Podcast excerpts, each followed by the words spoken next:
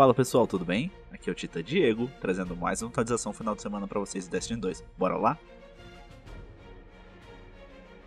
Nessa final de semana eu tô com o Shur aqui na ZME, e de arma exótica pra gente ele trouxe o arco Trindade Carniçal. Ele é um arco do elemento de arco excelente, em que após você fazer uma baixa com tiro de precisão, seu próximo tiro é carregado, onde cai, caem vários raios no lugar, e quando está catalisado, qualquer baixa já ativa esse para-raio, e combando com a build de arco, ele fica ainda melhor. De exótica para os caçadores, o Shur trouxe o capacete chamado Radar de Cabeças Duras. Esse capacete concede um radar enquanto você mira, e quando você está baixado, esse radar é ainda melhor, muito bom para PVP. Ele está com um total de status de 65, tendo um foco de 19 de disciplina e 17 de mobilidade, muito interessante para os caçadores. Para os titãs, ele trouxe a minha exótica preferida, que é a Sintócips é uma manopla exótica em que melhora o seu corpo a corpo enquanto você está cercado, independente do corpo a corpo que você estiver usando. No PvE, enquanto você está com esse buff da manopla ativado, o seu dano de corpo a corpo aumenta em 200%. Isso conta para o seu super também, mas com um aumento de 50%.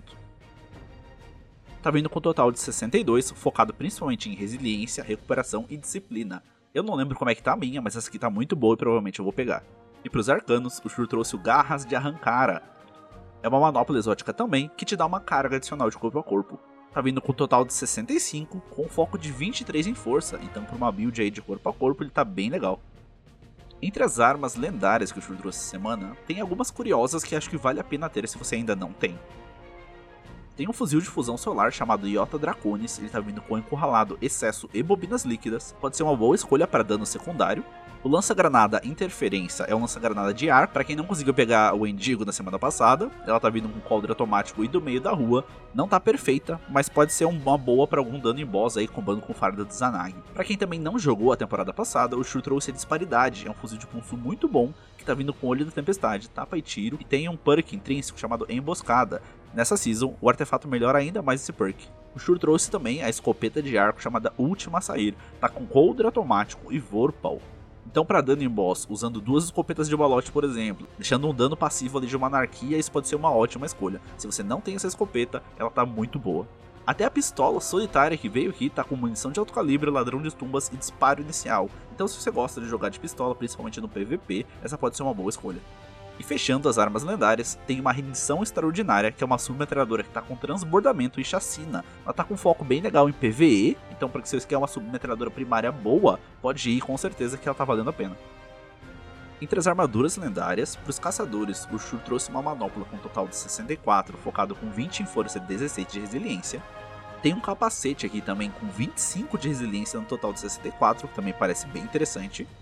E as botas do caçador estão vindo com 29 de força no total de 63. Também acho que não dá para deixar passar.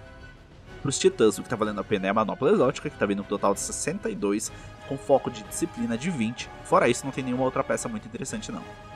Para os arcanos, a única sugestão de peça também é o torso, tá vindo com um total de 62, mas com 22 de recuperação, 14 de disciplina e 15 de intelecto. Tem um foco ali principalmente nos atributos do arcano, então eu acho que vale a pena aí dar uma olhadinha se complementa a sua build ou não. Entre as armas exóticas semanais, a Lord Falcão tá vindo com um cabo de polímero, mira de tiro rápido e carregador de liga, tá bem interessante.